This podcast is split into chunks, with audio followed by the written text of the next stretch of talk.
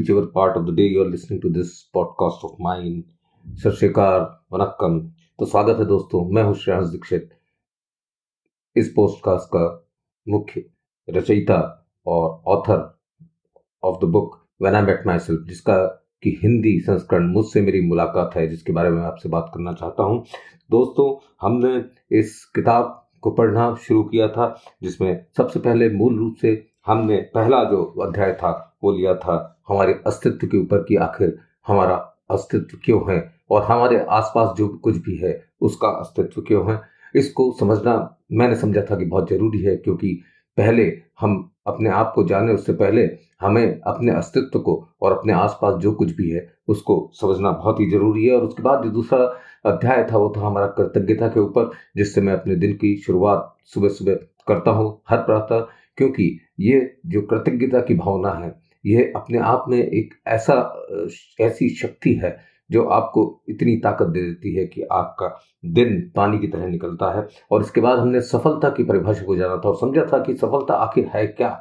और इसके सही मायने हमारे लिए, अपने लिए क्या हो सकते हैं, किसी और के लिए कुछ भी हो, पर हमारी सफलता शायद किसी एक उस चीज़ में निहित है जिसको कि हम दिल से करना चाहते हैं और शायद अगर हम उसके प्रति अपना योगदान देते रहें तो हम ज़रूर सफल होंगे। और उसके बाद दोस्तों, हमने तय किया था एक और अध्याय का, जिसका कि शीर्षक था हैप्पीनेस दैट इज़ आनंद। और हमने ये जानने की कोशिश करी थी कि आनंद असल में है क्या और इसे कैसे प्राप्त किया जा सकता है, क्योंकि आनंदित रहना तो सभी चाहते हैं। Happiness is our birth right जैसा मैं कहता हूँ। और अगर हम किसी कारण से, किसी परिस्थिति से दुखी हैं तो कहीं ना कहीं हम कमज़ोर हैं और कहीं ना कहीं ऐसा कुछ सीखना चाहिए जिससे कि हम यह सीख सकें कि हम आनंदित कैसे रहें। क्योंकि इतनी बड़ी इंडस्ट्री जो हैप्पीनेस को यहाँ पे मतलब इस संसार में जो चल रहा है जो कि बहुत ही बड़ी बिलियन डॉलर इंडस्ट्री है तरह तरह की इन्वेंशन करते रहते हैं तरह तरह के नए नए नई नई खोज किया करते हैं जिससे कि आनंद का एक और ज़रिया हम मनुष्य तक पहुँचे और जिसको कि हम काफ़ी पैसे देकर उसका लाभ उठाने की कोशिश करते हैं, महज आनंदित रहने के लिए, जो कि हम अगर चाहें तो स्वयं खुद ही बिना पैसे के भी कर सकते हैं। तो दोस्तों, इसमें हमने पूरे डिटेल में इस पुस्तक के आनंद के चैप्टर से पढ़ा था और जैसा कि नियम है कि हर चैप्टर के बाद, हर अध्याय के बाद मेरा एक दस पॉइंट्स का एक ज्ञान होता है, जिसको कि मैं कहता हूँ कि मेरा ज्ञान। मैं मैं फिर से वर्णन करता हूँ।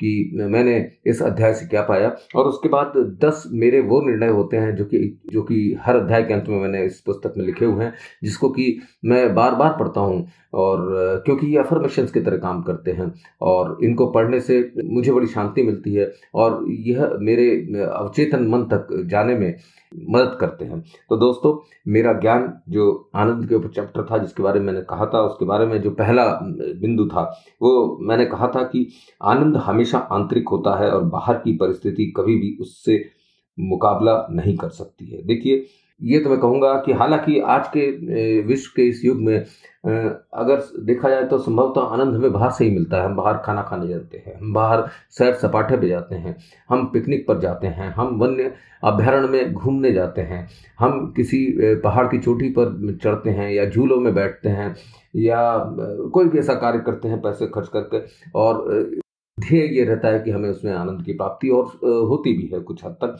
तो लेकिन मेरा ये कहना है कि अगर असली आनंद को प्राप्त करना है तो यह आपको केवल अपने ही अंतर मन से ही मिल सकता है और बाहर की परिस्थितियाँ जो भी आनंद पैदा करती हैं, वो क्षणिक भरी रहती हैं। जैसे कि मैंने कहा था कि जब तक आप झूले पर रहते हैं और झूला घूमता रहता है तो आप बड़े आनंदित रहते हैं और आप ज़ोर ज़ोर से चिल्लाते हैं। वो बड़ी बड़ी जो राइड्स आजकल हो गई हैं, उसमें बड़े आनंद का अनुभव करते हैं आप। लेकिन जैसा इस झूले से उतरते हैं तो आनंद की समाप्ति की ओर आपको ले जाता है। तो वो क्षणिक मात्र से रहता है। वो परिस्थिति जैसे ही खत्म हो जाती है, आनंद की भावना वैसे ही खत्म हो जाती है। पर अगर दोस्तों, आप अंतर्मन से आनंदित रह सकें, जिसका कि मैंने तरीका मैं आगे भी समझाऊँगा अपने और अध्याय है, उसमें आपको समझाऊँगा कि अंतर्मन से कैसे आनंदित रहा जा सकता है। वो अगर आपने सीख लिया तो ये परिस्थितियाँ आपका मतलब कंपेयर नहीं कर सकते आप इसको। क्योंकि जो आंतरिक आनंद होता है, वह क्षण भर के नहीं रहता है वो हमेशा के लिए रहता है। और ये आंतरिक आनंद आप स्वयं ही आग बंद करके बैठ के, किसी भी स्थान पर, किसी भी कमरे में अकेले ही आप प्राप्त कर सकते हैं। आनंद हमेशा आंतरिक होता है और बाहर की परिस्थितियाँ कभी भी उससे मुकाबला नहीं कर सकती हैं। दूसरा बिंदु था, पहले अपने आप को जानो और फिर दूसरों को जानने की चेष्टा करो। तो देखिए, बहुत ही बढ़िया बात ये जो है कही है।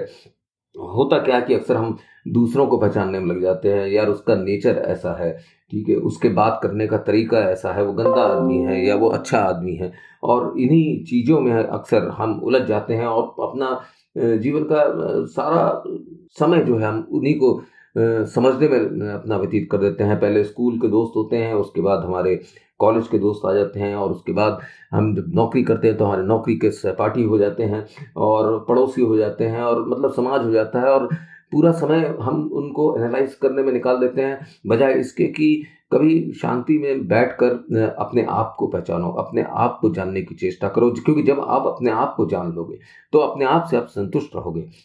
आप अपने आप को अच्छे लगने लगोगे और आपको अपनी खूबियाँ स्वयं ही नज़र आने लगेंगी और जब एक बार खूबियाँ आपको स्वयं नज़र आने लगेंगी तो आप उस, उन खूबियों पर, उन अच्छाइयों पर, उन स्ट्रेंथ्स पर आप कोशिश कर सकते हो कि थोड़ा रियाज करें, थोड़ा प्रैक्टिस करें और उसको मतलब ऊपर उठाने के लिए कुछ कार्य करें।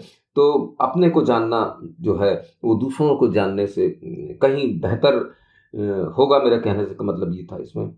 तीसरा बिंदु था कि कृतज्ञता और संतोष, आनंद को पाने के लिए मूल रूप से आवश्यक है। देखिए, ये तो दो चीज़ें ऐसी हैं जो कि मतलब डायरेक्ट योगदान देती हैं आपको आनंद करने के लिए। इनके बिना आनंद प्राप्त करना संभव ही नहीं है। देखिए, अगर आप, अगर संतुष्ट नहीं है और आप असंतुष्ट हैं, आप डिससेटिस्फाइड है, आप किसी चीज़ से परेशान हैं तो ये तो पहली पहली सीढ़ी है, पहली यू नो वो है, पहला नियम कि पहली ज़रूरत है कि आप पहले संतुष्ट रहें। जब तक आप संतुष्ट नहीं रहेंगे तो शायद आनंद की प्राप्ति नहीं कर पाएँगे। और दूसरा कृतज्ञता का, जैसा कि मैंने पहले भी बताया था यह जो है पहला प्रयास, सुबह उठते ही आपको हमेशा करना चाहिए। अगर ये दो चीज़ें आपने अपने जीवन में डाल ली तो आपने समझिए कि वो प्लेटफॉर्म तैयार कर दिया या वो डांस फ्लोर तैयार कर दिया जिस पर आप डांस अच्छा डांस कर सकते हो तो इसलिए कृतज्ञता और संतोष आनंद को पाने के लिए मूल रूप से आवश्यक है।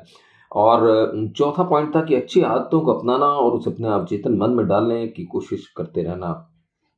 देखिए, इसमें बहुत ही बढ़िया एग्ज़ाम्पल मैंने इस चैप्टर में दिया था, वो था कार चलाने का।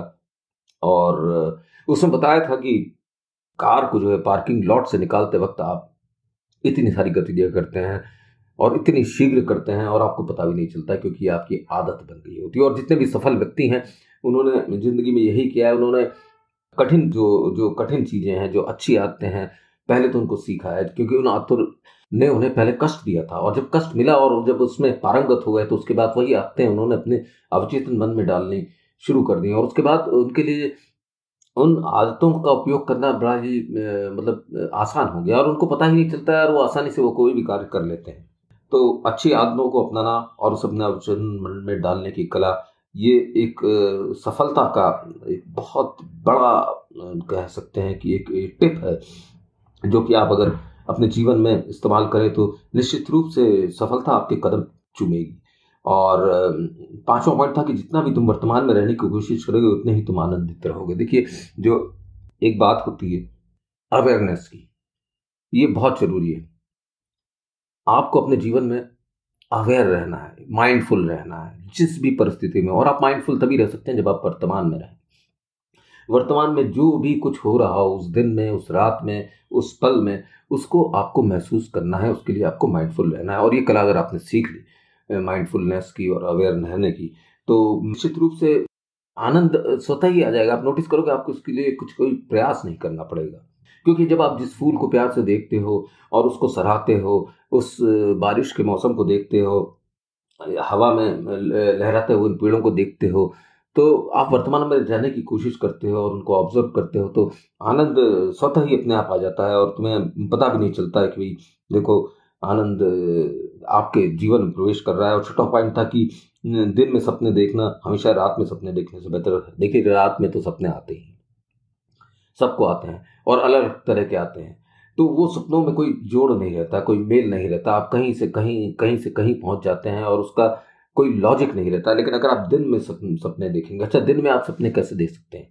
दिन में आप सपने तभी देख सकते हैं जब आप शांत हो, या मेरा मतलब सोने का नहीं आप अगर ध्यान में बैठ जाएँ और आप अगर धीरे धीरे मैं आगे बताऊँगा आपको, इस पुस्तक में बहुत ही अच्छी चीज़ें लिखी हुई हैं अल्फ़ा स्टेट ऑफ़ माइंड अगर आप ध्यान में अल्फ़ा स्टेट ऑफ़ माइंड को पाले तो आप एक सपने देखने की उस स्थिति में पहुँच जाते हैं, और जो कि इवन रात में भी आती है but it it comes you know before the stage of dream तो उस साइकिल में अल्फ़ा स्टेट ऑफ़ माइंड में आने के बाद आप अगर अपने सपने देखना शुरू कर दें। आप अपने आप को ऊँचा उठता देखना शुरू कर दें। या आप अपने आप को मतलब सोचें उसमें, सपने देखें कि मेरे पास इस तरह की गाड़ी होगी, फलानी रोड पे चल रही है और इतनी अच्छी वो ठंडी हवा चल रही है और वो गाने बज रहे हैं, उसका सीट कवर ऐसा है, उसमें महक ऐसी है, फैली हुई।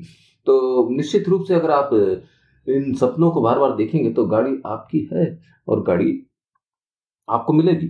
तो सपने देखने का, दिन में सपने देखने का यही एक तरीका है और यही एक फ़ायदा है।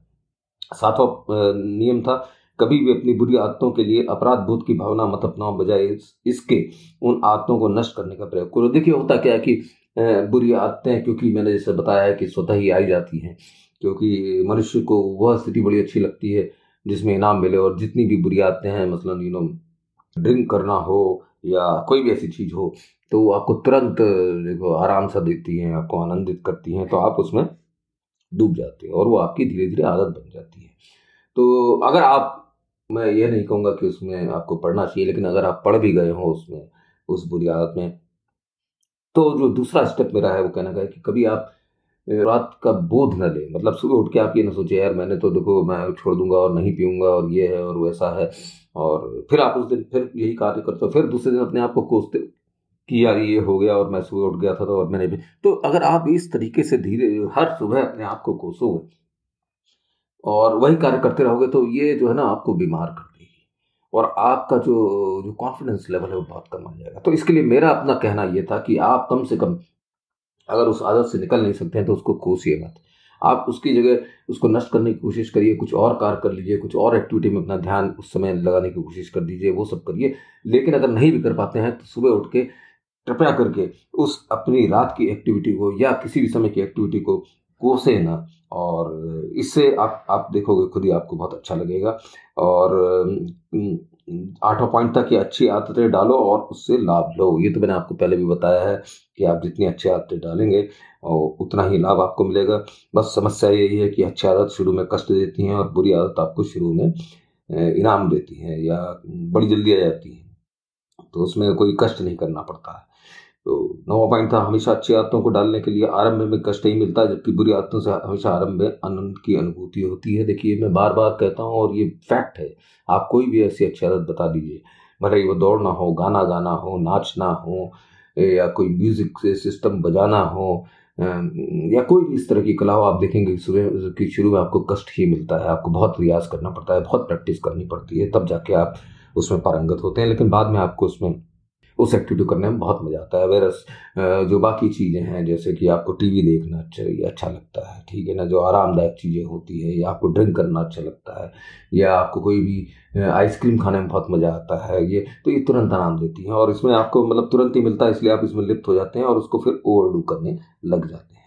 दसवां था कि आनंदमय जीवन व्यतीत करना, तुम्हारा जन्म सिद्ध अधिकार है। मैं सबसे कहता हूँ कि देखो this is your birth right अगर आप आनंदित नहीं हो तो आप जो फंडामेंटल राइट है अपना जो बर्थ राइट है उसका उपयोग नहीं कर रहे हो।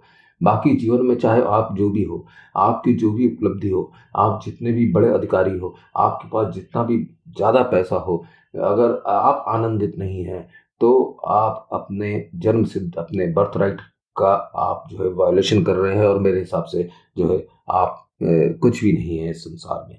तो दोस्तों, इसके बाद मैंने जो निर्णय लिए थे जिसे मैं बार बार पढ़ता हूँ, हर सुबह वो दस पॉइंट हैं, वो मेरे निर्णय इस प्रकार है कि मैंने निश्चय किया है कि अपने जीवन में हमेशा आनंदित रहने की कोशिश करूँगा और बुरी परिस्थिति या सफलताओं में भी मैं हमेशा अपने लक्ष्य के प्रति प्रयासरत रहूँगा देखिए, ये परिस्थितियाँ तो जैसा कि कई बार बता चुका हूँ चेंज होती रहती हैं, खराब भी आएगी, असफलता भी होगी, सब कुछ होगा आपके साथ, ये तो जीवन का नियम है। जब पेड़ लगाते हैं तो मूसलाधार वर्षा भी होती है। और भीषण तूफ़ान भी आते हैं और पेड़ और जो जितने भी रहते हैं कुछ वृक्ष टूट जाते हैं और कुछ झुक के उसको सहने की कोशिश करके, उसको अडॉप्ट करने की, उसको एक्सेप्ट करके फिर खड़े हो जाते हैं। तो हमें भी यही करना चाहिए कि प्रयासरत रहना चाहिए और अगर जो परिस्थिति विकट परिस्थिति उत्पन्न हो जाती है, उसको एक्सेप्ट करके, उसको अडॉप्ट करना चाहिए, उसके अनुसार ढल जाना चाहिए। अगर हवा तेज है तो सीधे खड़े रहने की जो एक रहती है कि भाई एक वृक्ष सोचता है कि मैं सीधे ही खड़ा रहूँगा और डगूँगा भी नहीं तो वो, टूट के गिर जाता है। और दूसरा वृक्ष ये सोचता है नहीं कोई बात नहीं हवा तेज है पावरफुल है। तो चलो जिस डायरेक्शन में बह रहा है मैं झुकने की कोशिश करूँगा।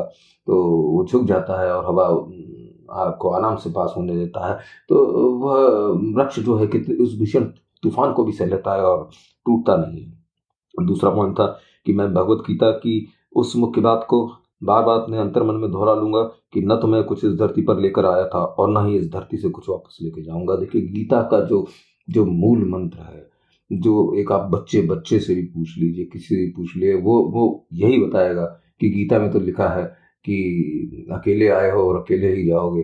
तो किस बात के लिए तुम इतना गुमान करते हो? किस बात के लिए तुम इतना धन इकट्ठा करते हो?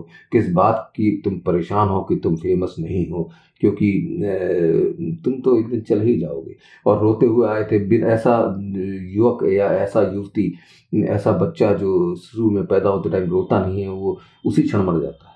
तो कहना मतलब जब रोते हुए आए थे तो कम से कम हँसते हुए जाओ। हैं? रोते हुए रो बा, बाकी लोग रोएँगे तो रोने दीजिए लेकिन तुम तो हमेशा मुस्कुराते रहो और मुस्कुराते हुए जाओ। तो यह इस वाक्य में निहित है।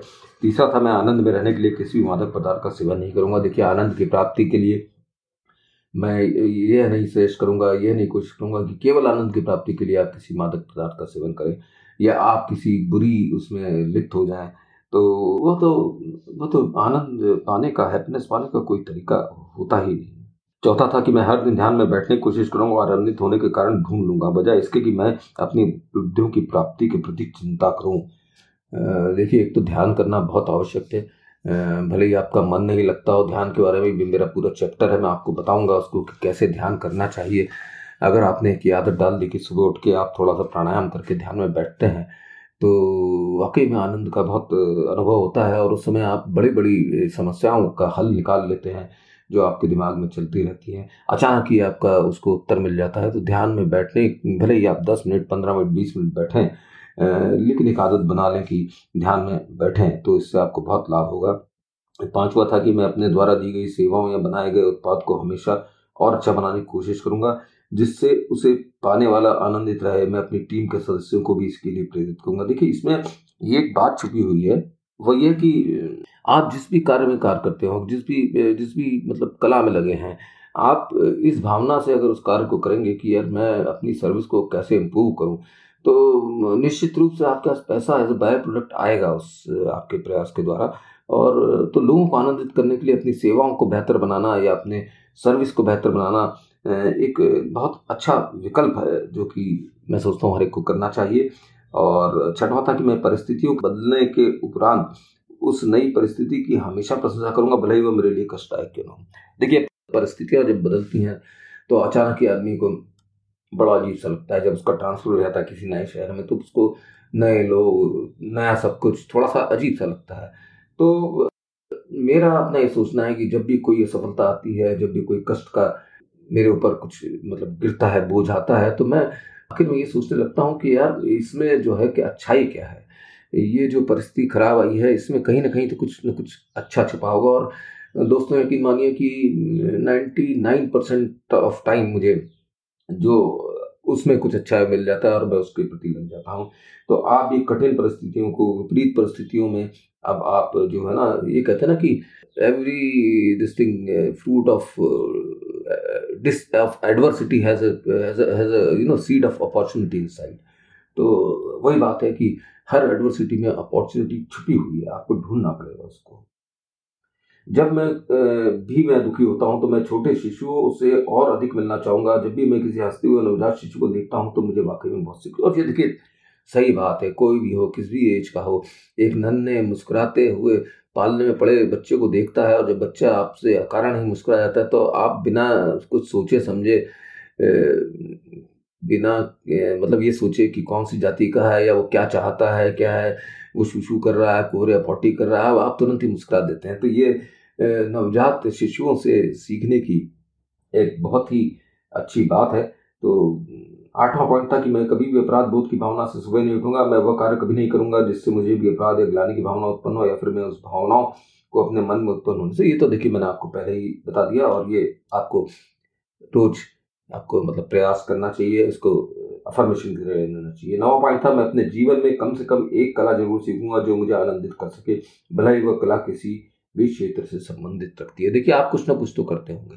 कुछ ना कुछ तो आपको वाकई में अच्छा लगता हो। वो खाना बनाना हो, झाड़ू लगाना हो, गाना गाना हो, या पेंटिंग करना हो या कुछ भी। अगर आप ध्यान से देखेंगे अपने जीवन में तो आपको कुछ ना कुछ एक कार्य बहुत अच्छा लगता है। उसको करते रहना चाहिए, उसको कभी छोड़ना नहीं चाहिए। मतलब आप इस पर जुटे रहें।